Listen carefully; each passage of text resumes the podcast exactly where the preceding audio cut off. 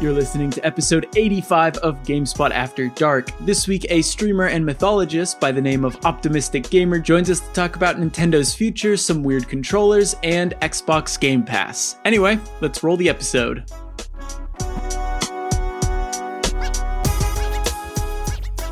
Hello, and welcome to episode 84 of GameSpot After Dark, GameSpot's official video game podcast. I'm your host, Jake Dekker, and joining me today is Kallie Plagge. Hello. Jean Luc Seipke, Hi. and my friend Optimistic, Hello, hello. also known as Dylan, who I met you as. Uh, but it's it's good to have you here. I'm so excited to finally get this going. I reached out a while ago, but guests on guests on guests, it's hard to schedule.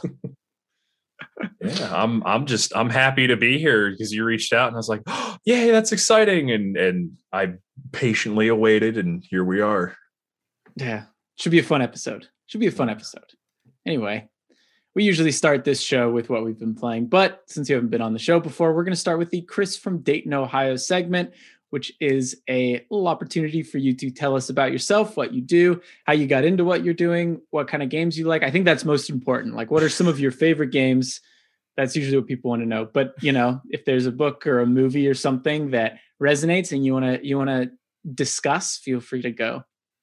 Yeah, so um, this is uh, particularly opportune because I get to talk about my time on a, a little website that used to be known as Ice DJ, uh, way back when. Um, but I've come from randomly doing right like writing on things like uh like forums and stuff to writing for like a small independent fun website to doing this on my own but i am i brand myself now as a charity and challenge streamer so what i do is every month on the first of the month i pick a different charity uh, and for every single stream that month I'm raising funds for that charity through my Twitch channel. So 12 charities a year, all of them covering everything from mental health, LGBTQ rights, uh, uh, environmentalism, uh, to social justice, all sorts of different things. And then I do challenges based on how much we raise. Uh, prime example right now, I'm doing a was a bid war for a, a Stardew Valley run. I'm actually doing a, a vegan run through Stardew Valley, which is quite interesting. um, I was like looking for challenges. I'm like, what are some challenges? And somebody's like, there was a huge Reddit thread that was like, how would you go about doing a vegan run? I was like, that actually sounds kind of cool. Um, but I've got a Dark Souls one item randomizer in the works. I have a hater percent Cuphead run in the works. I've done low percent Hollow Knight runs. Uh, I've done some getting over it with Bennett Foddy. I've done chat interaction where chat can like my chat can use Twitch's integrated currency to mess with my Dark Souls runs, like making me do 30 seconds of pacifism or playing with a keyboard and mouse. Um, so it's it's always it's cool because people can fund a charity, but then also fund cool, fun content that like I obviously want to do and and is fun for people to watch. Um, but I, other than that, I'm also a mythologist and i in my free time i study mythology and i study myth theory and then i apply that to video games comic books cartoons and anime because uh, i believe that those are the new those are the new myths that we've sort of come to collectively make uh, and I've recently just started getting content about that off the ground to pretty, I to fanfare um, from the community, and it's been fun and interesting to sort of be able to flex that muscle. Um, but it's been it's been a lot. It's been I've been a content creator for I'd argue nearly seven years at this point, and it's finally like I found my home in the last few years, and it's kind of been wonderful. How do you That is find so cool. which? How do you find which charities to uh, support? Is that your chat coming through with suggestions? Do you just do a lot of research to figure that out, or Um, I I do a lot of so I try to do um I try to space things out. Like I don't want to do like like LGBTQ one month and then LGBTQ the next month and the next month. So I try to space it out.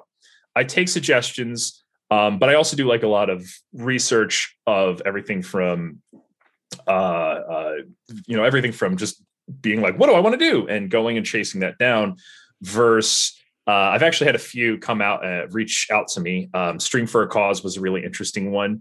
They find local charities that that get like maybe like $10,000 a year in funding and they work with like that level of charity to get them funding. They reached out to me. Stack up was an incredible experience last year. Um, so it's it's a little bit of everything. And i've had my my chat come in and say like hey we should try this fund um, i'm like as long as it's it's on through like tiltify and donor drive because i like you know i want that 100% can, like clear like this money is going to where it needs to go so you know like i'm not touching it it goes straight there um, and I really like that sort of security and safety for people who are donating their money. That's awesome. Have there been any challenges that you've ended up doing that have just taken it out of you? Uh, well, I've been streaming Stardew for almost two months doing this challenge at this point, and I'm so ready to do something else. I love starting, but I'm so ready for something new. this is what I uh, wanted to ask about though is yeah. a vegan run does that mean you can only eat vegan or are you only doing like vegan farming also so it's i am not allowed to do anything that would like harm animals or uh or i'm not and i'm also not allowed to profit off of anything that's like would harm animals or anything from animal oh, so byproducts like no chickens you don't have a horse you don't have cows like nothing no, I so one of the things like my chat is kind of we have, we've had to like titrate it a little bit and figure out like I would be allowed to have animals, but I wouldn't be able to benefit off of their products. It would be more to like take care of them and make them happy. Um, but it's things like I'm not allowed to like profit off of fishing or if I find fish okay. or uh and it, it's not as like stringent as like well this thing I'm doing is like affecting the environment it's more like within the bounds of Stardew Valley's rules like right. how these things would break down what about slimes? Are you allowed to have slimes? Or what are they called in Stardew Valley? It's a there, slime hut, yeah. right? Yeah. I count?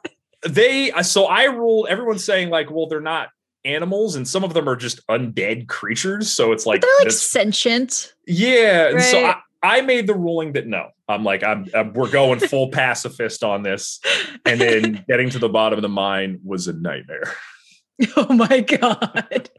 Well, I kind of want to go back and tune into some highlights of that because that sounds absolutely fantastic. But two months is a long time to be doing it's, that. it's it's a lot. We're we're in fall season two at, at you know at this point, but um it's it, has been a blast uh doing a lot of this stuff um and I, I, like playing like hard games like i like like uh jake had mentioned that i i, I love i love dark souls and bloodborne um i'm doing like a bloodborne playthrough right now just for fun i don't know i've lost track of how many times i've played dark souls i love the lore i love the mechanics and i love any kind of games like that were you into mythology before playing dark souls or was that after because I could see someone playing Dark Souls getting into the story and then kind of getting into mythology after that. Uh, so I was interested before, but Dark Souls was sort of the thing that triggered my like brain to go, wait, video games are myths too, and sort of hop into that realm of thinking. Um, because I I was an English major in college, so I got really good at reading books. And I I was reading some uh, Joseph Campbell, as most myth like most and people who like want to get into mythology hop in through Joseph Campbell. Um, but he's such a small portion of the pie that is like the world of myth studies. And so I started studying his stuff, started seeing the parallels of mythology that happen in different video games, and then putting two and two together. And I'm sort of making that a, a coalescence as as you would uh, with trying to make like sense of how video games are not only like we, we all know video this is a video game podcast. Video games are obviously art. We don't have to have that argument anymore and people who have that argument are living in the dark ages. Like the new york times about once a month. Oh. Um but having not only going going past art into something that's mythic something that takes on the the culture that it comes from and becomes starts to represent it and represent larger portions of the human experience and so that was that's dark souls i think is the ultimate video game myth as far as i'm concerned. Yeah i definitely see the parallel between the two.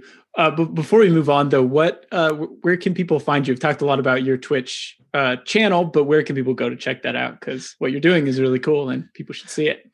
Yeah, so if you you can search up uh, optimistic gamer, it's zero p t i m y s t i c gamer, and that will get you my Twitter, uh, my my uh, Twitch, my the YouTube is Methods of Myth is the name of the channel, and uh, it's a big eyeball icon, and then my Instagram, which I've actually just started doing. Like I just randomly talk about myth stuff as I'm reading through like Beowulf right now and stuff like that. So That's really cool. Well, okay, last thing before we move on. You kind of talked about Dark Souls, but are there any games that really stand out to you as some of your favorites? I know Dark Souls is probably one of those, but is there anything else that comes to mind that you can just play over and over again, or maybe a series that you're always going to play no matter what? Um, yeah, always Dark Souls, and uh, we don't have to have this conversation, Jacob, but Dark Souls Two is my favorite. Um, but uh, I I love the Dark Souls games. Uh, Resident Evil Four, I think I play it like once a year. Banjo Kazooie is like an all time favorite of mine.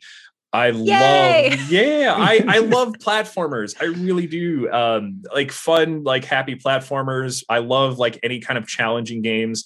I grew up playing like Resident Evil and Elder Scrolls and uh, like uh, and and some of the Fallout games. So a lot of those are, are, but I play pretty much run the gamut of things more or less. That's awesome. That that yeah, I actually I need to go and play Banjo Kazooie from start to finish again because it's been a very long time. Oh, it's so good. I I still I know where every single I, let me be your guide, Jake. I know where everything is. Is, isn't it on Game Pass? I can download it, right? Probably. Uh, if it's not on Game Pass, it's on Xbox generally, and it's so much easier on Xbox because the N64 version didn't save collectibles, all of the collectibles, uh, when you like died or left the game, but the Xbox version does. So okay. it's, a lot Rare easier than it was. Yeah, it's on Rare Replay too. It is on it is on Game Pass. Oh, sweet. All right. Nice fact checker, Jean Luc. well, speaking of Jean Luc, do you want to kick us off on what you're doing, what you've been playing? Yeah, I guess speaking of Game Pass, I've uh was checking out all the Bethesda games that just came to Game Pass this week. Specifically, I wanted to check them out because they have the new uh FPS boost that Microsoft has been doing. That's something that I uh I I really like care about um backwards compatibility and preservation and so I've been loving what Microsoft has been doing the last couple of years, you know, bringing um 360 and original Xbox games to the Xbox, adding things like higher like you could play like Oblivion in 4K, which is like really? yeah. Can't even do that on PC without a mod. I was trying to do that earlier and I was like, oh no, it's, not an option. uh,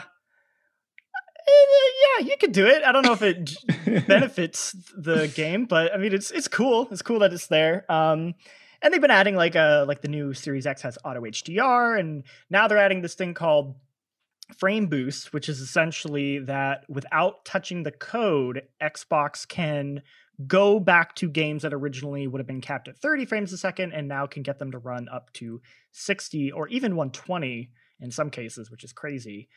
And uh, they, as part of their like big Bethesda thing, they did it for Skyrim, uh, Dishonored 1, Prey, and then Fallout 4 and Fallout 76. And so, uh, out of curiosity, I tested all of them except for Fallout 76 because I didn't really want to install it.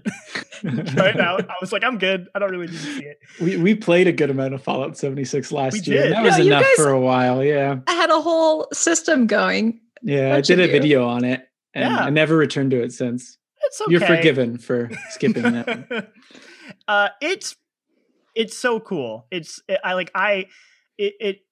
I mean, granted, it's like it's kind of boring because it's like, yep, they now run at 60 frames a second. But that is, Well- I think that's awesome. But Prey is a game you tweeted about that like actually makes a huge difference having that 60 frames, oh, right? oh, I'll get I'll get to Prey. I, Okay, this is I all just in a Beat you to uh, the punch. yeah, this is all just me trying to like lead up to talking about Prey.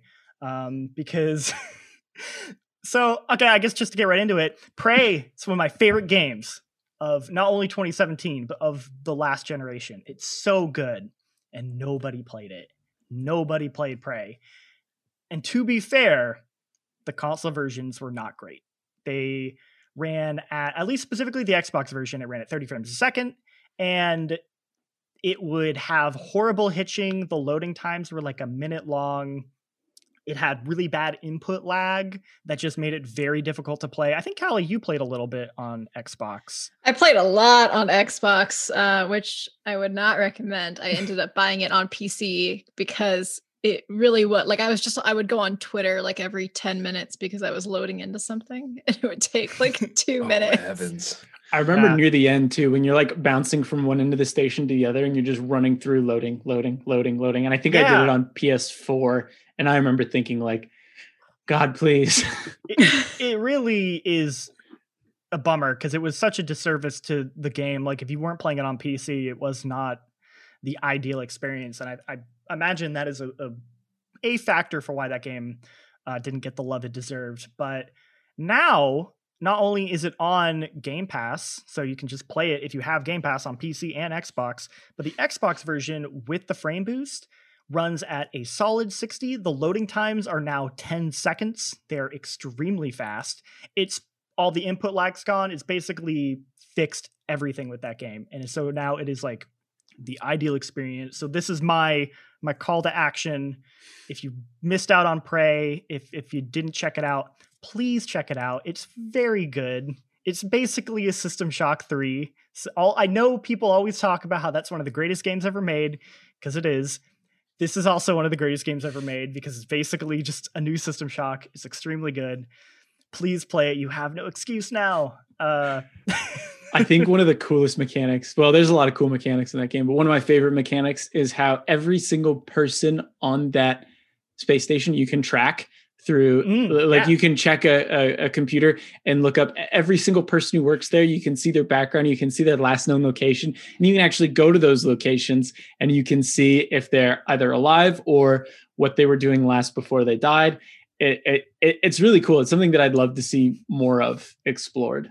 Yeah, that that game's attention to detail and world building is just like second to none. Everything feels so like well thought out in, in a way that like you know like people talk about when people think of like arcane the developers of prey they think of like dishonored 2 and like the clockwork mansion and how just like intricately like designed that is. Like it, it's maybe not as um like mind-blowing as like the clockwork mansion was or like the between the slab the uh, one where you're traveling between time and dishonored 2 but i think just like their level design in, in prey is like top tier. It's so good. And the the way everything connects now that you don't have to go through a minute loading time is really impressive. So yeah uh and, then on top of that i just checked all the other games uh because i was curious uh and yeah like you can play dishonored 1 now at 60 frames a second which is great uh same with um Fall, uh, fallout and skyrim. Skyrim was giving me weird hitching like the characters kind of stutter when you're uh have the uh, the frame boost on. You can turn it off on a game by game basis so if that's like annoying you you can just turn it off and it goes to 30 and it runs fine. Hopefully they can iron that out but it's i'm just so impressed at how xbox continues to offer these updates that give these games new life for for free where we're so used to hey you want to run the game at 60 frames a second and a higher frame rate you got to shell out 30 to 50 bucks for the you know new extended version. And it's like microsoft's like nah man we'll, we'll just do it ourselves and here you go it's a free update and it's on game pass now so you can just play it. Uh, so i'm i i love that stuff. I it's it's a shame i, I really wish sony would like up their game and, and do something equivalent because i don't know man you go back and you try and play one of my other favorite games bloodborne and it's still so bad and you're like man but what if like they had that microsoft tech and they could just make it run at 60 frames a second? Oh instead the if? community is like making hacks to break playstation pros in order to Right. they're, they're doing their own version of that. Uh, do you have game pass dylan? Have you played prey at all? I okay, so I don't have the Game Pass um mainly because I'm I'm somebody who I just kind of like pick a game and I just like play it for Mhm. until I'm done with it. i'm jealous Um, of those people So yeah, for for me, it's really like I look at the Game Pass and like that's a great deal. I will probably never pick it up, And- but it's I do think it's like the more they add to it, the more I'm like, but why not? It, it's it's so wild. Um, but I, I was gonna say with that that 60 frames per second, I'm just waiting for that that you know that Bloodborne PC port, you know, that we we keep hearing about so Mm. much. Yeah. Well, speaking of which, you have been playing some Bloodborne, Mm-hmm. Dylan. Uh, What's uh how's that been going? so I have been I've been playing through uh Bloodborne. Uh, I've been playing through Bloodborne for my fourth time. I played it through twice on stream, which was really weird and interesting. Um, and it's kind of different. It, it- there's something about streaming or content creation in general where you're in a very different mindset. And so your engagement and immersion with the game is not the same as if you would just be like sitting on your couch playing it. Like right now, I'm just like standing here just looking at stuff. And I'm like, oh, that's really cool. I never noticed that before. But I'm actually playing through it in a different way. Um, like I, I went and fought like everything I could before fighting Vicar Amelia, who like advances the time of the day and sort of changes the Mm. world state. So like I went and tackled uh Hemwick Lane, which normally you don't do. Like that's something that you would do after Vicar Amelia. And I was like, no, I'll go do that now. And it was interesting to see different aspects of it. And now knowing quite a lot more about the lore, being able to sort of break it down is interesting. And also I I don't like spoiling myself, so I I have been avoiding watching speed runs for it. And I went back and watched a whole bunch of Bloodborne speed runs. I'm like, oh, this will make all this so much easier and be able to just kind of like plow through bosses that I had so much trouble with now that I know the mechanics. And uh, it's I I'm finally understanding like why Bloodborne is sort of the game that people gets people into like souls like games. Um, my partner was watching a video on it about a video on how like Bloodborne it, it rewards you by being aggressive, is where Dark Souls is like if you don't if you go into it, you're going to die a lot, and you have to learn from the death and the setback, as opposed to Bloodborne, where you can sort of adapt on the fly. It doesn't punish you as much for that aggression. Um, and being able to like utilize that is really important. And I'm sort of like rediscovering a lot of this stuff throughout like my playthrough. But man, is it a good game? It's such Yeah. it's such a beautiful Mm. game. I replayed it at the beginning of the all the lockdowns and stuff, and then I ended up replaying it like four or five more times and making a bunch of different characters. And it's it's definitely one of my favorite, but I I I- I think I'm like gonna hold that. Like this is my little protest. is I'm not gonna play that game again until Sony gives it to us on PC, or at least just a frame rate boost or something. Because go, I went back to that recently just to capture some footage, and it was like, whoa after Demon Souls 2 on, on PlayStation 5. I mean, not even that, like even just playing Dark Souls 3 on PC, it's just like, please, please give me Oh 60. yeah. It's so good though. It's so good. Uh, you're also playing some Valheim as well. Yeah, I have uh so I last year I got really into at the beginning of like the lockdown and everything. I got really big into Raft. Um Mhm. in the 'cause I forest, right? Yeah, because so I because I started watching uh Markiplier play the play Raft, and I was like, that game looks really cute, but I actually have really bad thalassophobia, so I have a fear of the ocean, so I wasn't sure I was going to be able to play it. Oh no. Yeah, and I actually I'm not bothered by it at all, and I don't know why. Um, Even with the sharks? yeah, it does. The shark it doesn't bother me. I bully the shark at this point. I've like, That's awesome.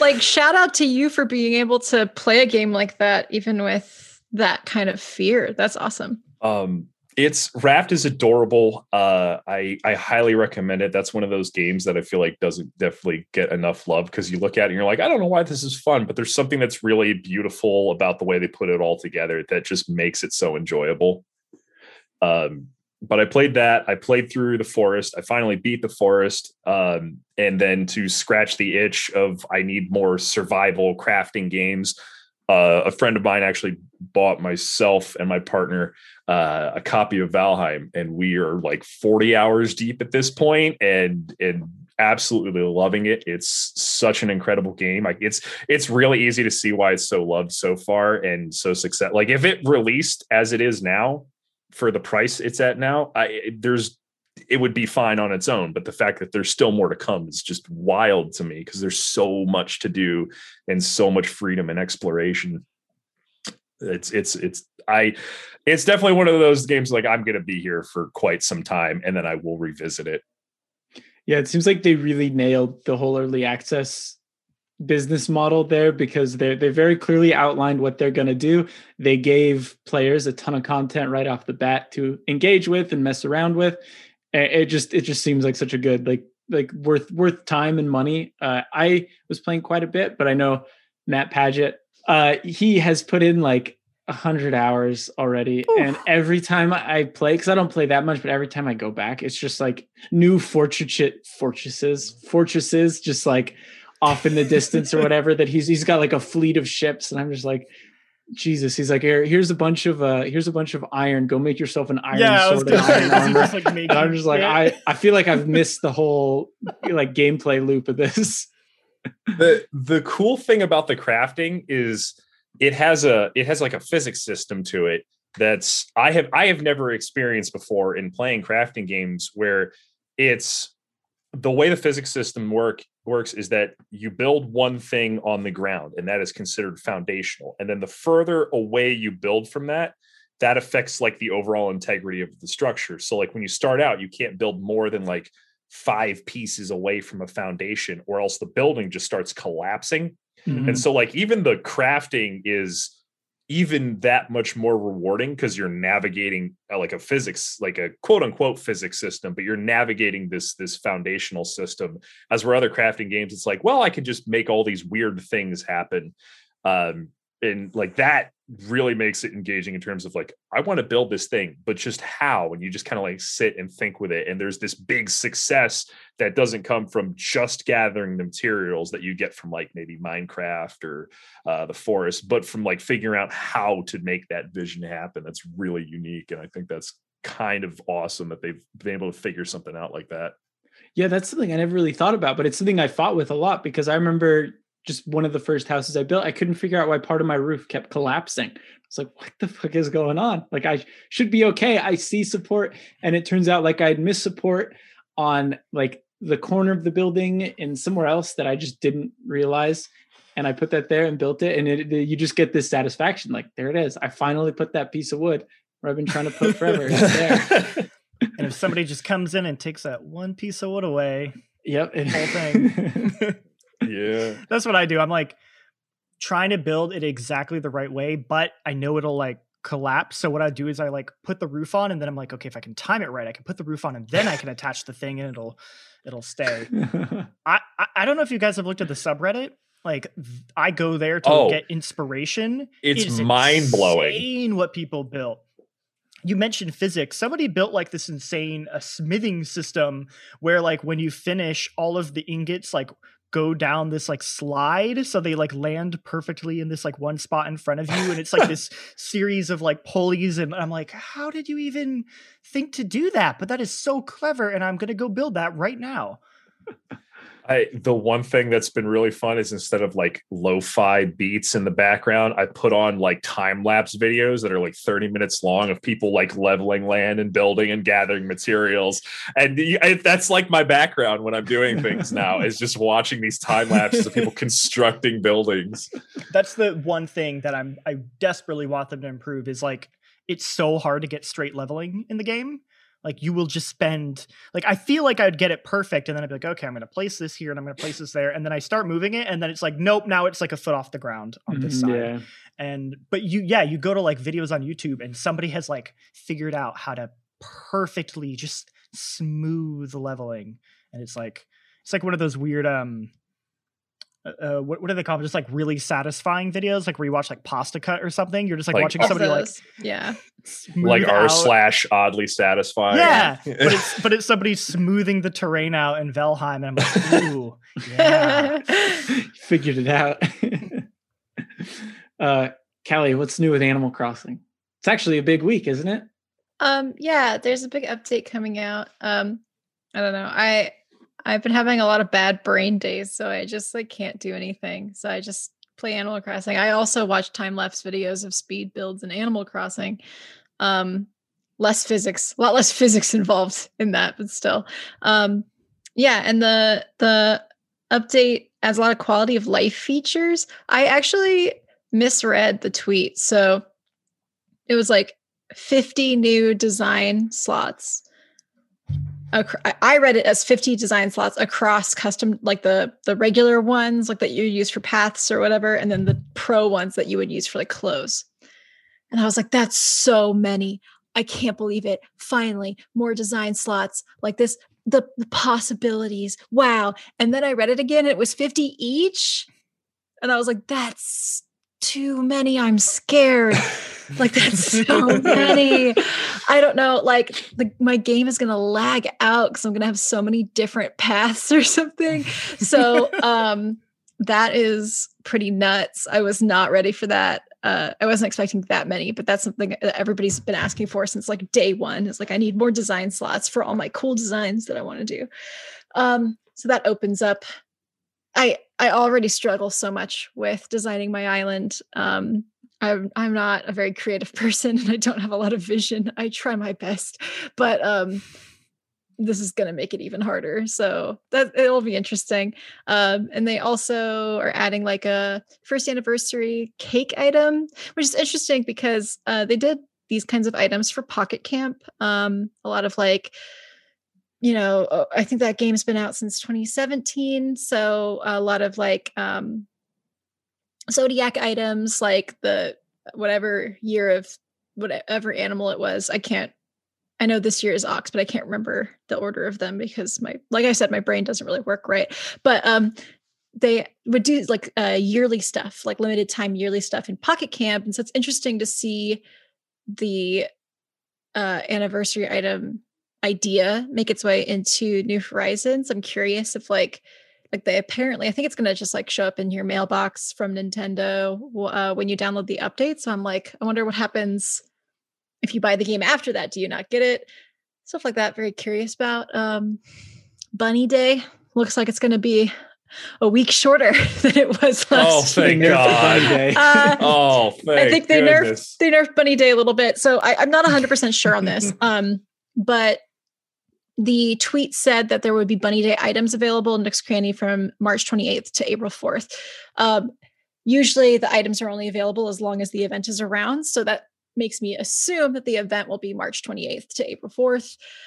Gives some overlap with cherry blossom season, but not as much. Uh, cherry blossom season is the first to the 10th of April. Um, so that's a little bit better. Last year it was like completely overlapped with cherry blossom season. It was absolute chaos. Um, and I, they're add, adding new bunny day items to to get, which is interesting because it's like, yeah, if you did bunny day already, you definitely have everything because it was 12 days long and you had all the time in the world to get all the items. Mhm. Um, so that's kind of cool. I it's not my favorite of the Animal Crossing holidays, but it's it's interesting to see because that kind of shows me the direction that we're going in for year two and and, and the potential of further updates. Um, and there's some like more seasonal items. There's like a prom series of items that they're adding, which I don't understand at all. Uh, I mean, they, they did a whole wedding. So That's true, they- why, you know, that's why true. not? uh yeah so this time it's prom i think that's coming in like april or may to prep for prom season i only went to one prom and i it wasn't a big Well, deal no one went to prom last year, so maybe they're uh, trying to.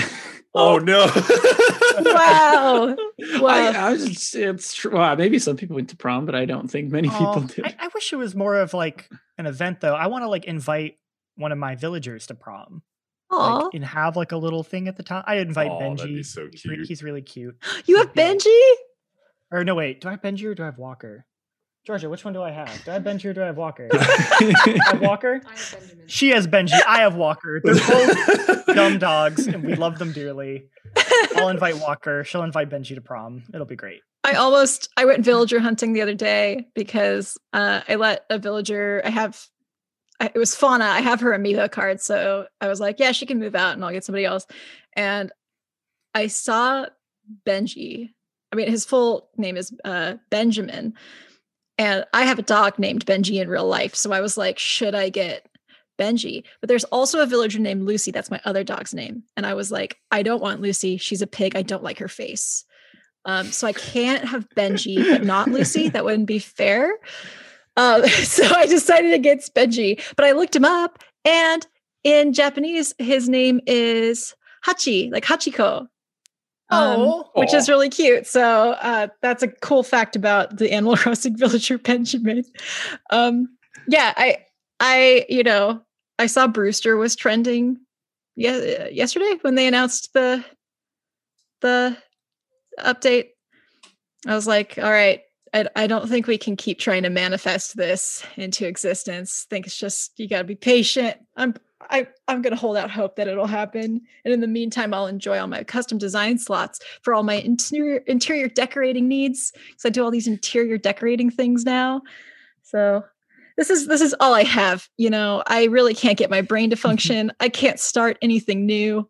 I can't focus on anything. All I have is Animal Crossing. So uh, this is all I've been thinking about 24 7 for the last 24 hours. Well, yeah, 20. So not 24 7. That would imply a whole week. Never mind. Goodbye. The end.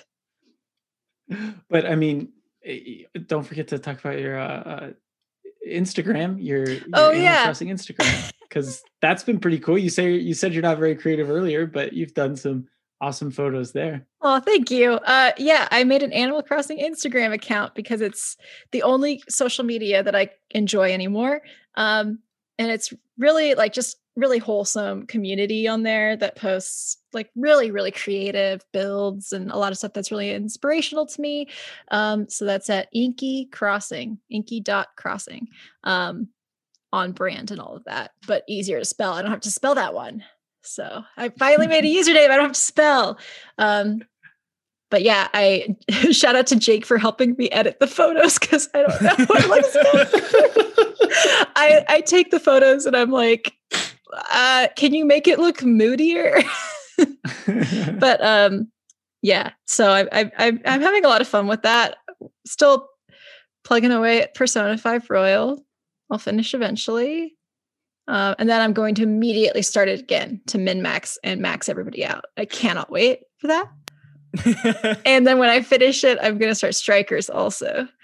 Uh, so I have big plans, but like I said, brain don't work. Can't start anything new. I just watch 90 Day Fiance and make my island an Animal Crossing.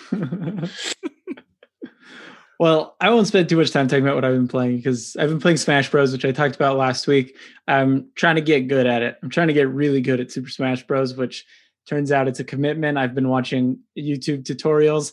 Part of me thinks that I've just hit my peak with Smash. I don't think I'll ever get better. But then I regularly play against friends online who are better than me, and it infuriates me. So I'm practicing and trying to get better. Ah, we Uh, should bring back Community Fridays and have you challenge people like our we should, but then my friends will join and beat me, and I'll never hear the and end then, of and then he'll get in trouble because he'll get so angry. Yeah, I, I might say a bad word or two. and then Then you'll have to for me. explain. No, I know that guy. My It's ass is canned. It's all right. You could you can beat me because I have not played since it launched. It's There we go. it's That- been a while. Do a pity match. That sounds good. Really, really quick, Jake, before you can, can continue. Uh, I saw a tweet and I don't know what game it was for. I think it was a fighting game, but there was a tournament in Japan specifically called the Salary Man Tournament, and you had to be representing an office, like a company, and it was Oh, only for people who were like salaried workers. So you're not competing against kids who have all day to practice. we should do a do a, a, a games journalist bracket. or Salary man like bracket. I Yeah. I'm into that for competitions. I don't want to be competing with 17 year olds who have nothing to lose, you know? Do a, a, a non-smash community one so it's like no like Yeah. no people show up at locals no people who Yeah. have been to like Yeah. evo uh, but yeah, that game is deep. the game is real deep. I thought I understood Super Smash Bros. pretty well, and now I'm like digging into these more complex combos and moves and strategies, and it's just i- i- it's incredible watching these pro players and how quick they can react, how quick they can just come up with combos on the fly. I, I mean, like I'm sure this is the case for any fighting game, but I've never really been that into fighting games except for Smash Bros. And even then, I never really followed professional players. So this is just kind of like a whole new world in a sense, and it, and it's incredibly overwhelming. I don't know if I'll get any better. I'll probably do this for about a month, and then I'll just get Oh, mad. No, and stop, no, no, but- Jake. When everything goes back to normal and they have Evo again, you need to go to Vegas for Evo and you need to enter. You need to Uh-uh. do it. Yes, yes. It doesn't matter. It'll be fun. I'll here. Me and Michael will come with you. We'll enter into like I don't know, like Skullgirls or something, and we'll lose in the first round. We'll all have a good time, Okay. Do that. All right. That'd be fun. and then we'll Uh, just go get drunk somewhere. yeah. Okay. I, I'm on board. All right. The Uh, win-win. yeah. Drunkenly call all the people who beat me nerds and Uh, other than that, though, I've been playing Oblivion. Uh, it is very close to the 15th anniversary. I think that happened Saturday. So I've been working on a video about it. Uh, I've already captured more than I need for that video, but I am still playing it after work because I'm really enjoying it.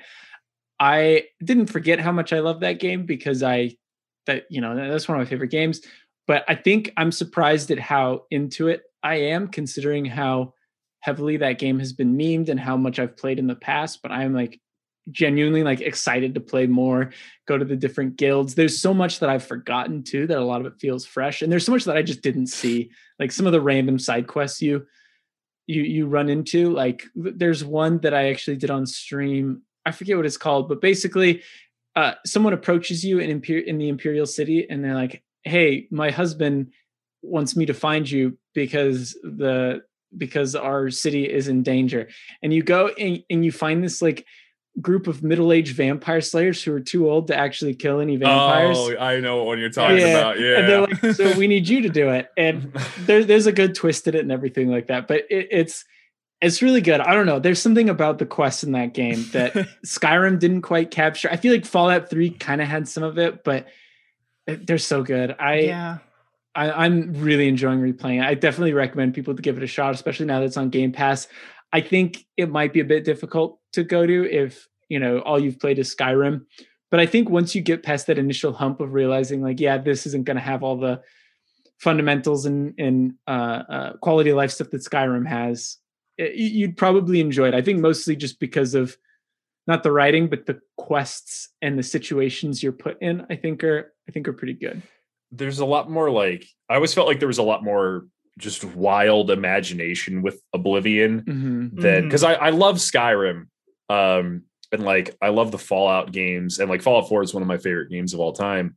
But there's something specific about Oblivion, like the the Brotherhood quest where you have to you're in a house and it's literally just uh um I can't remember the author's name, but it's a, no- a novelist where you have to kill everybody in the house and not be Yeah. seen. And that quest, there's so many different ways to do that quest, and you can like get two people to in the end like think that it's either of them. And I'd take all the weapons out of the house and I'd put a warhammer in the middle floor, and I'd be like, "This person's trying to kill you," and they both run for it, and whoever gets it first wins. And like it's there's so much freedom and so so much wacky stuff that also makes sense in the context. So it's not like world breaking. And uh, that's so cool about Oblivion. Yeah, I've been having a blast. I definitely recommend people to give it a shot, especially if you've got an Xbox and Game Pass. Might as well, uh, especially with that uh, 4K too, right? You can Yeah, see get all, that, that see all the 4K. detail. I don't want to see those polygons in 4K. Yeah, I Oh yeah, the say. faces in that game are terrifying. hey, does a, What's really go ahead, really John? weird is like I was gonna say none of the UI scales, so it's just like really blurry. Like, yeah, like all the magic symbols are just like I can't even read what that says, but that face is super crisp. I Great. don't want to look at it anymore. ideal way Got to play. Uh, I was going to ask if Oblivion has uh, a kid like the kid in Whiterun that basically is like, "I'll fight you, I'll fight your mom, I'll fight your kids, no dog." kids. There's no children. There's and no add that until Bethesda didn't know how to make children until Actually, that's probably And, and fair. when we say children, it's like they're like small adults that like have a high Cyberpunk has those kinds of children Yeah. too. Yeah. The weird No scaled one knows down how to make adults. kids. they have they have shrunk adult disease where they're all just clearly somebody Just just, Scaled it down, brought yeah, and the heads are still like weirdly disproportionate. and their faces are And, like- weirdly adult. Yeah. and and Bethesda kids always have to be incredibly sassy to you. yeah. Like they, they can't be nice to you. They always have to come up to you and just call you like a piece of shit or something like that. Like I think of that kid in Megaton and Fallout 3 who like run I think he's like his dad is the sheriff or something. Yeah, like, yeah. My dad can beat you up or something. Like, And then you "Dude, kill I'm- his I- dad, and he becomes sheriff, and yeah. that got dark. But anyway, that's what I've been up to. Let's move on to topics this week.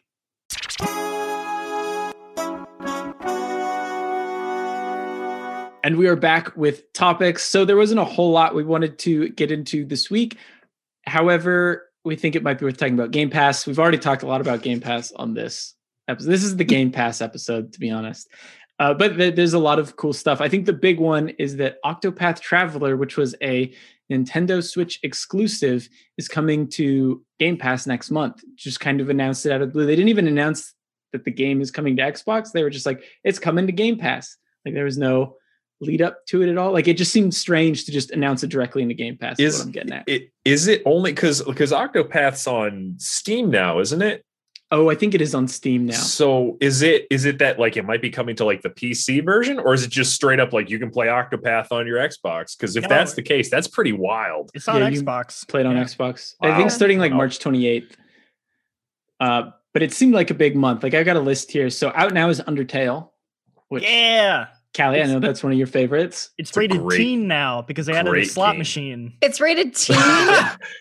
Yeah, yeah. It- To- Toby Fox made a joke about it. I don't know if he was serious, but I, I think he was being serious because I think if you add gambling, any form of gambling to your game, it like immediately Oh, really? ups the rating. Uh, so there you go. I'm gonna play Undertale all again just so I can do The T rated was it- version. Was it- T-rated version. what was it rated before? Was it don't E? Was it E? Like 10 plus? because That I feel like that game is too There's dark to be up- E for Yeah. everyone. yeah, there's some really rough themes in that one that Yeah. like made me cry multiple Yeah, times and like, question my whole life. haunting, haunting scenes that have stuck with me forever. Like Hold on. Let me. Ooh, Jean Luc's gonna grab a physical copy. It doesn't say. It doesn't say on the box. it's unrated. Unrated on this Fangamer box. So never mind. I have the fan. I have the Fangamer version also somewhere. Um, actually, you know what? I have. I have. I have the Fangamer box on Switch and on Vita. Oops. I remember you got the Vita version. wow. I don't know why I got the Vita version. I just had a moment where I was like, why not? What if I own every version of Undertale? I was about to say probably for the same reason I have five or six different versions of the first Dark Souls. You know, Yeah. it's like oh, I could just get it for Yeah. this one too. Why not? I also I need to replay Undertale because I originally played that game on my MacBook for some godforsaken reason, and I I completed uh, like genocide on my MacBook with no mouse. Oh So I just Undertale is a lot. Anyway, I would highly recommend it. Very good. Uh, next up uh, uh, for March 18th, there'll be Empire of Sin, which comes to console, PC, and cloud. Is that just Cloud? xCloud? I That, that, that's, I- I- like you can play it on your phone. with Oh. the- okay. I didn't xCloud realize that that was a separate thing. I guess that makes sense. Though. yeah. Uh, near, uh, it's coming to PC, Star Wars Squadrons console, and Torchlight 3 PC. March 25th, there will be more. Genesis Noir, that's when Octopath Traveler comes out to console and PC. Uh, Pillars of Eternity 2 Deadfire Ultimate Edition is coming to PC. Supraland is coming to PC. And Yakuza 6 The Song of Life is coming to console, PC, and cloud. Has Yakuza 6 already been on Xbox or is it? Because I know they've been kind of delayed with releasing those, right? Uh, That might be the first time it's coming to Xbox and PC. Um, I think. Yeah. I want to say. I want to say yes. I want to say that is that is that'll be the first time it is on anything other than PlayStation. That's pretty cool. I feel like if you got into Yakuza because of Yakuza Zero on Game Pass, you've had the opportunity to like play through all of those. They're games. all there. Yeah. Every single Yakuza game is on Game I- Pass now, except for seven because that's super recent. But it, yeah, I got no excuse. You I got all the Yakuza. Play that one. Those games, I watched a Let's Play of four a long time ago, and I I just remember I had never heard of it before. And I remember if you've never seen a Yakuza game and don't know anything about it, go go play any one of them because it's such it's it transcends itself. It's so wild Preach. in Preach every direction that I can't do it justice. Uh, and to continue, there's on March 30th is Narita Boy. April 1st, which is Outriders, which is actually when the game comes out. That one's pretty big. I don't think we talked about Outriders at all on the podcast, but I know you played some of it, didn't you, Jean Luc? Or you? Oh, oh, I did. Yeah, I had that, that, that's a good sign. weird that game. That game. I don't know if I want to go too deep into it, um, but basically, it, I don't know how I feel about it. Well, first off, I hated the intro. Like, the, it, it's got a terrible, terrible intro. It's like 45 minutes long, and it's all dialogue and exposition.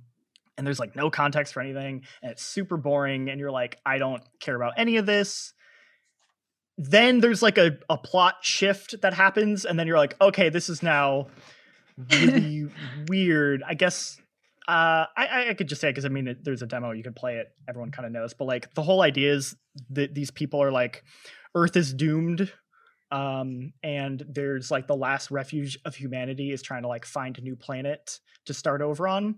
They find this new planet everything seems good for a little bit. You kind of play the intro where you first land, and then it turns out there's like a weird alien storm that fries all technology and kills people, and sometimes gives them superpowers, and that basically uh, ruins your peaceful mission and then you get injured you get put in a cryostasis you wake up 30 years later and then everything turns into like this insane mad max world where it how could I describe it? It feels like a weird throwback to like when Gears of War was the game that everyone was trying to replicate. Like, you know, you remember like Fuse or mm-hmm. like those kinds like like an army yeah. of two, like that weird like broy kind of like cover shooter. shooter. yeah. It's like people can fly said, "Hey, what if we make that in 2021 but also it's like a live service Destiny game?" And you're like, "What?" That's weird. So like everyone in the dial, all the dialogue, it, it Phil Phil Hornshaw, one of our editors, described it as everyone just seems drunk all the time and they're just yelling at each other. like the story is like kind of that shit in a way that like the that first 45 minutes is like very straight and, and boring and you're like this is just kind of whatever generic sci-fi and then it takes this hard shift and you're like okay i'm kind of interested in it now even though it's very strange um i don't know if i like actually playing it enough as like a, a thing where I would keep going, like as as like a live service game. But it does seem like it has like a proper story that you could play through. And if it's free on Game Pass, I mean, heck, that's a, a good incentive to check it out. Uh, I also think it has crossplay, so um, I think it does. Yeah, if you have an Xbox, or I guess even um, well, no, I think it's just Xbox. I don't think it's PC. Um, but if if you have an Xbox, you got no excuse because you can just play with your friends on whatever platform they get. Uh, so I'm more interested in it than I initially was. I still don't know if it's good, but it's it's weird. It's a weird game. yeah, I I'm not super sold on it. I think I'll try it, but yeah, yeah. I've tried Destiny 1 and 2 and I've tried I and Anthem makes me sad um but I I look at it and I think the thing is just going to be the gameplay loop because one of the biggest things I I I love Borderlands. All three Borderlands games I love and they're just looter shooters, but I don't know why I can play Borderlands but I can't play any other looter shooters out there. I think Borderlands has that like single player beginning, middle and end structure to it. Yeah, that that, that does make sense. Which this game to be fair seems like it's going for more of that. Like the the live service stuff feels very like bolted on. Like everything I played in that demo just felt like a single player experience that happens to have like multiplayer and and certain like live mm. service elements. It, it, it's very strange. Um, so maybe maybe this would scratch that itch if you're into mm-hmm. Borderlands. Maybe. Maybe. I yeah. I don't know. I there's something about and i'm not against like like long grindy games and stuff like that but at some point i just sort of lose because Destiny, I love like when it came out, it was the only thing I played, and then I hit the point where I'm like, I'm just grinding light levels to get more gear to do the raid. And I'm like, I, I just, just, I just want to play the raid. Can, can we get like a baby raid for people who don't have the light gear and don't want to run weeklies? Um, because I work two jobs basically. So like, Mm. and I, but I I wanted to, and so like I've been kind of waiting for a looter shooter like that to grab me. And Outriders, I've gotten I've heard from like it's good, but eh, uh, from pretty much everyone who's played it. So I'm like, yeah, maybe I'll just watch somebody else play it at some point and do a judgment based on that. Yeah. The other, the other big thing, the last big thing is EA Play is coming to Game Pass for PC. I think it's already there, actually. I think they announced yesterday that it would be there today, which is something that took a while. That's big. If you've got Game Pass for PC, you can play a bunch of EA Play games. Uh, that's pretty much it for topics. Let's, let's let's just move right on to listener questions. Remember, if you have questions for us, you can email us at afterdarkpodcast at redventures.com or you can leave a message in our Discord server. If you want to join our Discord server, just DM myself or Jean Luc, and we will drop you right into that server. And there is a whole channel there for questions. You can ask away. Uh, but the first one comes from Hendubs. Kallie, do you want to read this one? Yes. Hi, folks. I started playing Valheim recently, and I didn't end up looking at the sky until night was falling. When I saw the world tree and lights above me, it stopped me in my tracks as I spent a few minutes just enjoying the scenery. It reminded me of the first time I stood on the ring world in Halo, as well as seeing the real northern lights while visiting Iceland. What are some of your favorite stand and stare moments or places in video games? I mean, we've talked about it a lot, but I feel like that moment in Dark Souls 3, I think before you cross the bridge into God, I don't remember. Oh, what. Irithyll. Irithyll, Yes, oh, yeah. and Yeah. and you look over and like the moon is over the the castle and it looks really cool. And then pretty much every time you look to the sky in Bloodborne, it's just like Oh yeah. Yeah. Or at the end of the game in Dark Souls 3 when it's you're standing in that place and there's the dark sigil in the sky and like the mm. like Yeah. the corona burning around it. It's so wild. The spe- uh, specifically I'd say for Bloodborne, it's the moment where the the the pale blood moon kicks in Yeah. and you like walk out and it's like the reveal of like what's really happening and what everything really looks like and you're like holy shit uh going back to another earlier game we were talking about oblivion i think that game just like th- that the moment where you walk out of the sewer and you just see the world like that you know with like the the dock and the river and then there's like the um the uh, ruin on like that little island like that Mhm. image is just burned into my brain Yeah. for probably like till i die like it's not even like the best vista by like video game standards but there's just something like it, it just like invokes in my brain like like I, I think about like that game and like like this feeling of like i can go anywhere Yeah, Uh, I figure, like- really sticks with me That's like what circa 2007 and you're out on this yeah. world that's 2006 and you got to figure like that that game in 2006 is huge. Like Morrowind was Mm. like you can go anywhere but most things will kill you as where like Oblivion for the most part was like leveled to you. So like you could just yes, I could just go anywhere. Yeah, I think it's more the idea of that scene, like when you step out, and there wasn't the world fog, which is something that was in Morrowind. So even when you did get up high, or you couldn't see that far because Oh yeah. Really foggy. But Oblivion didn't have that, so you could step out and actually see the mountains way off in the distance rendered that you could actually go to. And I think that's what's powerful. I, I think Fallout. I mean, just Bethesda's really good at making those moments of just like oh fallout 3 yeah Fallout 3 when you first get out of the vault. I think part of that was due to the fact that that intro was pretty long and you're in a vault just talking to people, taking tests and yeah you're stuff. you're itching to get out of there Start out for as a baby, so you know, it takes a while. Anything come to mind for you, Kallie? Yeah, for me, I think there's a lot of these moments in Sekiro. So, uh, Oh, yeah. Oh yeah. I mean, I think like it's just a stunning game generally. I for me like there's a lot more that I want to look at than in something like Dark Souls. Dark wow, I can't talk today. Dark Souls or Bloodborne. Um, I I mean that's a big part of the reason I played Sekiro. So it was my first Soulsborne kind of game, first FromSoft game. Um, yeah, like I think about the giant snake a lot. uh oh god, that or- thing is terrifying. or like just on the way to that moment where you're you have this view of like like you're on cliffs like a cliffside.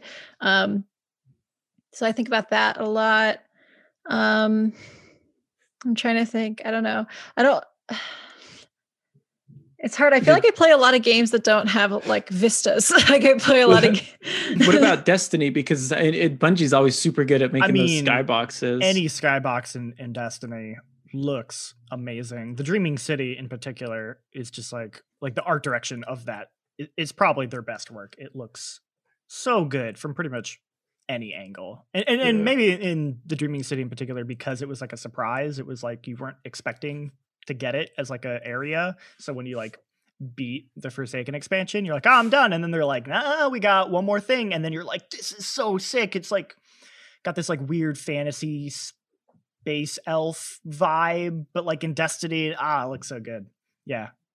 Per- yeah, th- those guys know how to do skyboxes so well. I I think the um I I actually I wrote an article a long time ago on how much I love Bungie's skyboxes. Like all of them are so good. Um I I think I, Skyrim has a lot of moments. Like I would have said Halo because I've been playing Halo Yeah. for two Right. thirds of my life. Uh, I, I, dear listener, I agree with you. Um, Mhm. but uh the Skyrim has a really pretty night sky and like the multiple Yeah. moons of the plane of Mundus all like all like have phases. That one's wild. But I think that it, the two the the one that always really hits me was and there's um is in Breath of the Wild when you come out for the first Mm. time and you look on Hyrule, everyone cites that one. But and that was like I remember doing that. I was like, wow, that's really pretty. But the one that blew my mind was just there's a clip of me finding one of the uh, mild spoilers for Breath of the Wild. It's been five years, whatever. Um, was seeing a dragon for the first time because I Mhm. just remember looking off into the distance and there's just this weird shape just moving. And I'm like, what the heck is that? I have to go look at this. And it looked like in my brain, it looked like the scene from The Haunting in Connecticut when like the ectoplasm's like coming out of the the kid when he's like possessed. And it- because it was just this mash of shapes, and then getting closer, and just I think I spent 15 minutes of a stream where I'm supposed to be entertaining people, just going, "Wow!" because it, it's not like it's not like like Dungeons and Dragons or um or like uh like Skyrim where it's like that's a thing that you fight. It's just this it's feels like it's part of this greater tapestry and it's just so natural that it happens that it like my it was just this moment of awe for me and I think that one was a really big one for that. Hey, one more that's like a weird one because it's not the Vista itself. I think it, it- you're kind of used to at that point, but the ride to Mexico in Red Dead. I think it's Yeah. uh, to be fair, it's largely because of the the music and the atmosphere with the scenery. But like, I don't know that that game nails the old west so well, and just Oh. like traveling through. Uh, it, it it's I don't I can't think of a a game that has ever truly captured that. Like, except for Mm. maybe Red Dead Two. The Yeah. Atmosphere. um, Uh Gun on the original Xbox. if you remember that game. Oh, I remember that game. Played a lot of that game. I thought of another one really quickly for the Vistas. Uh, is uh, Hades, um, but it's like it would be spoilers for Hades to explain it. But there's a point where you can like look out over. Uh, uh, there's a couple points I guess throughout the game where like when you hit like uh, midpoints, like transitioning from one section of hell to the next or whatever, um, where you can like look out if you stand at a certain point and the camera will pan. Those are really nice. I still I need to. So I'm a mythologist who streams. I was gonna ask if you Uh, played yeah, Hades. I, I have not played it, but I have next to me a foot tall pile of of Greek mythology books, so I can brush up again. You should I- probably play Hades. You are a voice in a sea of voices. That, that yeah, I know I need to. It looks so much fun, and I love everything Supergiant Games has ever done. I have signed sheet music from Darren Korb. Like I love love those games and love that studio. I need to get back to that game and finish it. That's Escape. fantastic. Uh, next question's from Maria. That Sony patent for a banana controller has been causing me to have sleepless nights for the past two weeks. If you could use any what? inanimate object as a game Oh, yeah. controller, what would you choose? This yeah, is that was to a- me. yeah, explain. I, I okay, hold on. Let me Google this so I can look it up. But I saw that and I was like, that seems like a fun question. We should probably talk about the banana controller. But I didn't actually But wait. research it at all. Is it like actually? Is it just shaped like a banana, or is it like you're using a banana as a? Oh, it controller? autofilled. Sony Sony has filed a patent for a system that could turn bananas and other household items into PlayStation controllers. Sony Interactive Inc. has filed a patent to convert inanimate objects into game controllers. The system could potentially work with anything from coffee mugs to pens. This sounds like something for VR. So, cite your source. Uh, Business Insider. It was just the, it was just text that popped up on Google, so I didn't click into an article. Uh, it, like like in the way that like potatoes can be used to like as batteries. Is that is Yeah. that the thinking? so is it or- like- I don't think so. I I bet it'll be something for. This sounds like something would be used for PlayStation VR. Like scan Okay. it, and then like your headset would track it, so you can like, here's a banana. I'm gonna hit a bad guy with a banana. Okay, I, I'm thinking like I take a banana and I put like some thumbtacks in it and I like make my own buttons on it. And I'm, like, yeah, that's that what was I where my head went first, and then I looked it up, which I should have done in the first place. But you if know, you could use any inanimate object as a game controller, what would you use? Uh, So I, A I sword. had a thought the sword. I read this was okay. So do you remember the chainsaw controller from Resident Evil 4 Oh, that yeah. was on the GameCube? Yes. I would want a real chainsaw to be retrofitted to play Resident Evil 4, and I want to be able to pull the ripcord to reload. That's I would do that. Yeah, can I like buy one of those like um Gears of War like replica lancers and I can like actually play Gears of War with it? like a light gun shooter. like a like a yeah, I like that. I like that. Bring the Kinect back. I hide behind my couch. It's perfect, perfect knee high cover. Push your couch forward just so. Yeah, just so I can hide. I can bunker down. I don't think I've ever heard somebody say "bring the Kinect back." That's that's a new sentence Look. in the English language. When Anya calls you, you got to put your finger to your ear so you can listen to her. You Anya, have to feel the talk. and yell that. It's perfect. I the one thing I miss about Kinect Kinect is you could say Xbox use a code and then you'd put your 25 long digit redeemable code and it would just do it for you. Instead, you, you just have to enter manually, which is fine for Sony because it's like 12 characters, but Xbox is 25. It's Yeah. ridiculous. Back in my day, we would get uh keyboard attachments for our, our Xbox controllers, and Oh, the- that's yeah, how you would little- use Oh, chat. yeah. Oh So- gosh, I remember that. I think we still have that somewhere. This is an interesting question because there are plenty of controllers that are based on inanimate objects. I'm trying to think of something that'd be weird because, like, light gun. There's you know guitars, drums. Uh, Could you use like a pet? Could you like pick up your dog though? I, mean so know that's, what a- I was. That's where I was going with it. Is like I want a controller that my dog can use, and I want to Like see a living weapon. Because, like, did you guys see that news about how pigs can play video games or whatever? Yes, No. yeah. uh, yeah, I didn't really actually read into it, so I don't know any specifics at all. But I saw the headline about how pigs can play video games, and I was like, that tracks because I'm pretty sure pigs are pretty intelligent. Not, I mean, they're smarter than dogs. So I want to see what my dog does. Um, except the like she'll watch TV, like she'll sit here and watch TV with us, and then if a dog comes on the TV, she'll bark at it. So like it could be really interesting. So anything that she could use, a squeaky toy. I don't know. That's my pick. This I, I searched it. I'm on BBC now. Uh, it says Hamlet hits the arcade hoping to win big. Pigs can play video games, scientists found after putting four fun loving swine to the test. His name is Hamlet. And yeah, and. Hamlet's Hamlet's using his nose to move a control stick or a joystick. That's cute. I love that. Job, I'll, I'll put it in chat. Hamlet, it's it's Hamlet, Omelet, Ebony, and Ivory. We're trained to use arcade style joysticks to What a- steer an on-screen cursor. Omelet. what a selection of names. Uh, eh, yeah. I mean, I don't know. I I think like a sword might be cool. I'd probably injure myself if not someone else though. So That probably wouldn't be a good idea. like from the Cold Steel commercials. They have like the really huge eight foot claymores that you can just you can just buy them. Oh, really? Have you not seen those? no. Go when this is over. You need to go look up the Cold Steel commercials. It's a treat. I think I know what you're talking about. That's, that rings a bell. It's it's uh, dude. Base.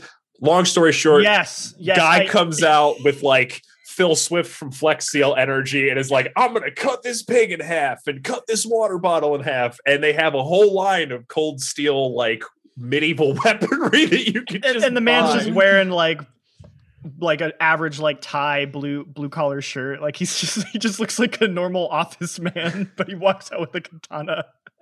I have a friend who's like very into medieval weaponry and armor and whatnot. And for a Halloween one year, he showed up to a Halloween party in a full suit of armor, like metal Oh, armor, just walked right in. Acted Not like even like his- replica made out of Worbla, like actual metal armor. metal. Yeah, yeah, yeah. Just Holy showed up in his full suit of armor. Last question here is from Kevin from West Hartford. Hey, After Dark crew.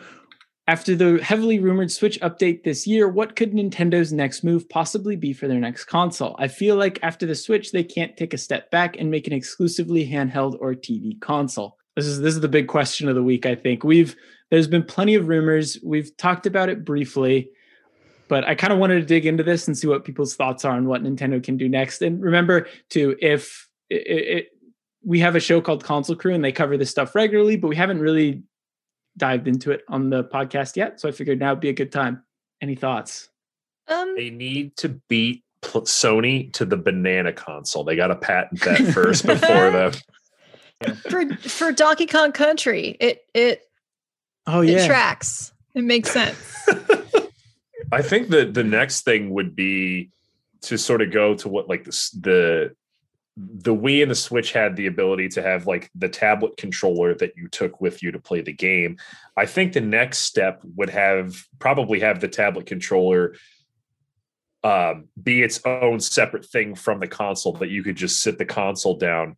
So you're it's it's more so it'd be more like almost like a Bluetooth or like a wireless thing where the console itself is there and then the that actual handheld controller is just something that you could bring around. So Like like that what the Wii U gamepad is? Yeah. Yeah, but like like even more with the Switch's mobility. Oh, okay. yeah, because the Wii U gamepad you still couldn't. It still had to be in range of the console in order Yeah. to use it. Yeah, I, I feel like there, there's no way they're not gonna like build off of like the Wii or uh, sorry, not the Wii, the uh, the Switch, and like it being a handheld because it's just like I think it still is just such a um, it, it's what makes that system like so compelling still, and, and it's like I just.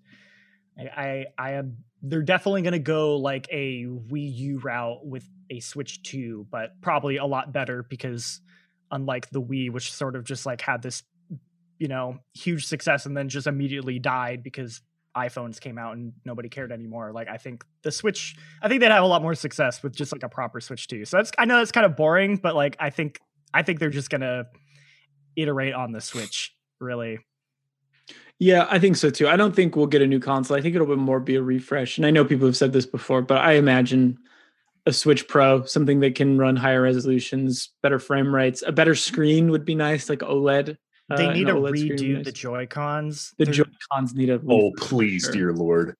I have giant Andre the Giant hands, and those Joy Cons are not, they're not good for me. the thumbsticks don't feel good. Like the Pro controller feels so I good. love the Pro and it's like it's crazy how good the Pro controller feels and how bad the Joy Cons feel. And it's like this is the you made these at the same time. Like how did this happen? But it's not even that. It's like Joy-Con drift, which they've been Sure. dealing with for a while now, and it's something that I, I've never actually ran into that issue. But I think it's because I didn't play handheld all that much, and I usually played with the Pro controller. But but a lot of people still get hit with that, even I've on the had it pretty Switch bad. Lite too. Apparently, right? Wasn't that also an issue on that?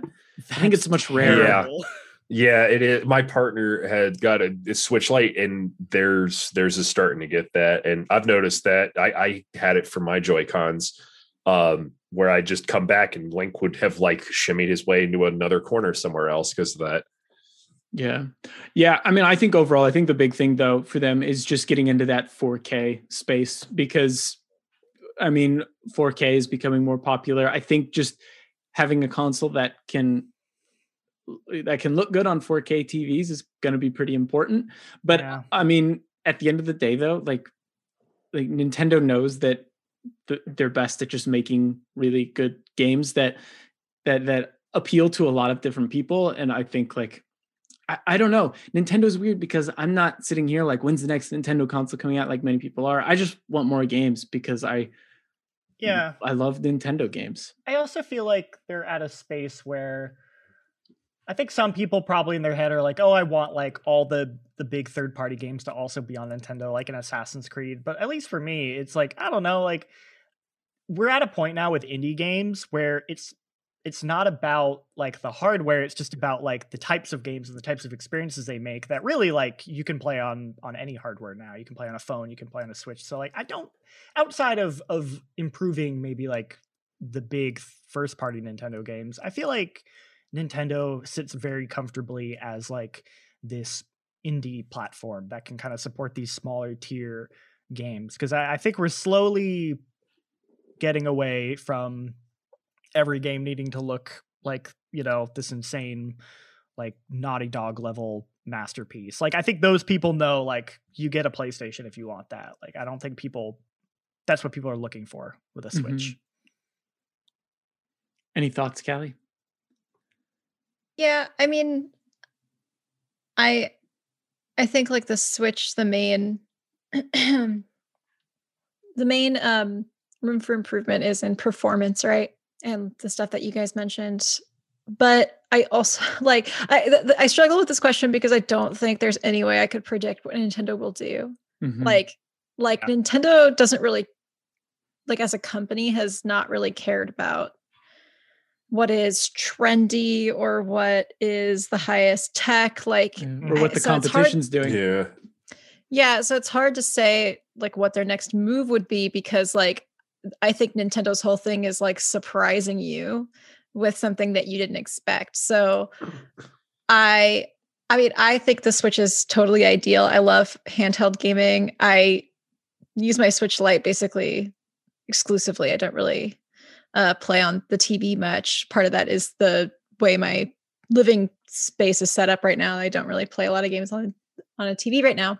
But um yeah, like I just I don't know how to answer this because I just feel like the next thing they'll do, I'll be like, oh, I didn't even know I wanted that. Because I feel like when the Switch was announced, I feel like everybody was like a little bit like Nintendo's Like, doing oh, its once thing. you- yeah. Skeptical. one two switch interesting concept um and like the the the thing that happens with Nintendo hardware is typically there will be like some core uh concept around it and then the use cases will evolve throughout the console's lifetime. So you saw that with like 3D on the 3DS being like the main like the the forward facing aspect of it but of course there was so much else that you know you like the portability you like street pass you like you know the library is fantastic. So it i'm interested to see what like the core idea would be and how that would evolve. Like i i feel like i'm not good enough or knowledgeable enough at any of this to like come up with what that could possibly be because i've i've been consistently uh surprised. So yeah it, it's just a hard it's a hard question to answer. Like I know like what I would want. I'm like Bluetooth for my headphones. like you know, That would be like uh or you know, like maybe I should try something more ergonomic because I'm going to give myself carpal tunnel um from the amount that I play uh the Switch with an, you know, not with a pro controller. So yeah, I don't know. I'm like thinking, you know, if there's like integrations. Well, I, I think that's Yeah. that's a super fair uh, prediction though, because to your point, I mean, I remember the GameCube being somewhat of a surprise, and then with Microsoft and Sony with the PlayStation 3 and Xbox 360, Nintendo was like, no, we're not really gonna do that HD thing. We're just gonna do our own thing, and it ended up doing really well. Same with the Wii U, they kind of didn't try to chase that, and same goes again for the Switch. So I, I mean, I think that's one of the defining things about Nintendo, right? Is that it's just tough to predict what Yeah. they're gonna do. Uh, except maybe re-release some some games that people want for full price ten years Oh. later. I was gonna say if there's one thing that I I always really really want them to do it, and I don't know I don't know if they ever will because it just seems like they they don't care about it. But like I would love for them to really go hard and just like in in celebrating their back catalog and like you know everyone's like, hey, are you gonna put you know N64 games on the Switch? You're gonna put GameCube like they had this golden period with the Wii where it was like so amazing to have access to all these retro games that they just abandoned after that system and like you can't even like play those games like oh, like they shut that service down and and there's that part of me that's like I just want Nintendo to like finally like provide a a service for their back catalog that is like compelling and isn't just like this insane drip feed um but I don't know if that'll ever happen because I've been wanting. I was gonna say, I they could make money like they could they literally like f- formulate it out of air like alchemy because it's there's so much there i i've like Kallie you kind of like touched on on it oh, i've i've always thought of nintendo as it's its own island. Like it exists outside. It's amazing because it's like uh, nintendo defined the the quote unquote console wars or whatever that's that are now more or less dead. And now we have and for for so long nintendo just does what it wants to do and it knows how to do it and you you you couldn't have said it better yourself like i couldn't have said it better myself when you said like i they make things that i didn't know i wanted. They're really good at doing that. Um and having this having the switch be iterative would sort of play on what they did with the fact that they dominated the handheld market for so Mhm. long with you know the ds into the into the the 2ds and the the 3ds um and how just how much they just any unless it's a phone it's there was no competition um and i don't see like it's almost like why would you change like why would you try to tamper with what they've done with the switch in terms of its accessibility the fun aspects of it i didn't think i was going to want to make a bunch of cardboard toys for my video game console but i do Yeah. like it's wild Yeah, and you said something there like the, the to to make it iterative. I think that like that's what I would expect, right? And that's kind of why I said like I don't know what to predict because I feel like I expect that and maybe they won't do that, but I would expect like rather than completely revamping the console like you know the switch is like such a like it's just struck gold lightning in a bottle sort of of piece of hardware like why not just work to make it more powerful, longer battery life, more accessible. Uh, you know, it would be cool if people were able to use custom controllers and stuff like that. Um, so, so that's what I would expect. Like that's that's what I know that I want right now. But then I feel like Nintendo's going to be like, just kidding. This one uploads games to your mind. And I'm just going to be like, wow. vr Things I'll tell you one thing: the next Switch will not be called the Switch U. Oh. as long as it's also not called the new switch which oh or that, yeah, which oh, they might would- do considering new New Pokemon Nintendo Snap, 3DS. new Nintendo 3DS, new Super Mario Brothers. I guess new Yeah. Pokemon Snap is Game Freak, but but you Works. still, it works until you know new Super The Mario new. Bros turns 20 years old, and then it's like, yeah, that, that doesn't work anymore. But anyway, that's been episode 85 of GameSpot After Dark. Thank you guys for joining. Thank you for joining us as well, Dylan. And thank you all so much for listening. Before we go, Kallie, what are you up to? And where can people find you on social media? You can find me on Twitter at Inkydojiko, I N K Y D O J I K K O.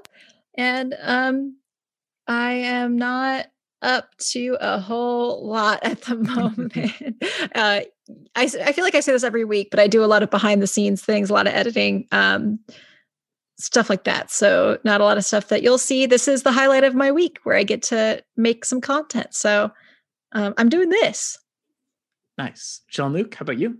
Uh, you can find me at Jean Luc Seipke. Uh, I've been doing a bunch of video hardware stuff that should hopefully be going out within this weekend, maybe next weekend. I'm not entirely sure, but uh, on top of that, I've been playing a game that I can talk about soon, and uh, we'll be making videos about. Said so game. look forward to that. uh, you can you can find me at Jacob Deck, and on Saturday I should have that Oblivion 15 years later video up, which is something I've been working on for a while. Uh, hopefully it's a good one. Hopefully you enjoy it. Uh, but Dylan, how about you? Where can people find you? Where you streaming? What do you want to plug? Uh so I am on pretty much all platforms. Optimistic Gamer, Zero PTI, MYS Gamer. Um, I have Methods of Myth on YouTube. Um, I'm doing, like I said, a lot. I'm still doing every stream is a charity stream. So anytime you pop in, there'll, there'll be a chance to uh, to talk about that. Uh, if you check out my Twitter, I'm ranting about things on there quite often. Um, and my Instagram, I'm doing now mythology uploads. And uh, the YouTube channel is slowly growing, slowly starting, but I promise you, within the next month or two, I'm probably going to be putting up the first mythology of video games episode uh, with actually talking about and breaking down the myth of the video game. But for now, I want to kind of keep that under wraps. But the next video that I'm putting out in a week or two is actually going to have a teaser for what that might be. So check out the Methods of Myth YouTube channel. Hmm. Awesome. All right. Well, that's it for this week. We'll see y'all next week.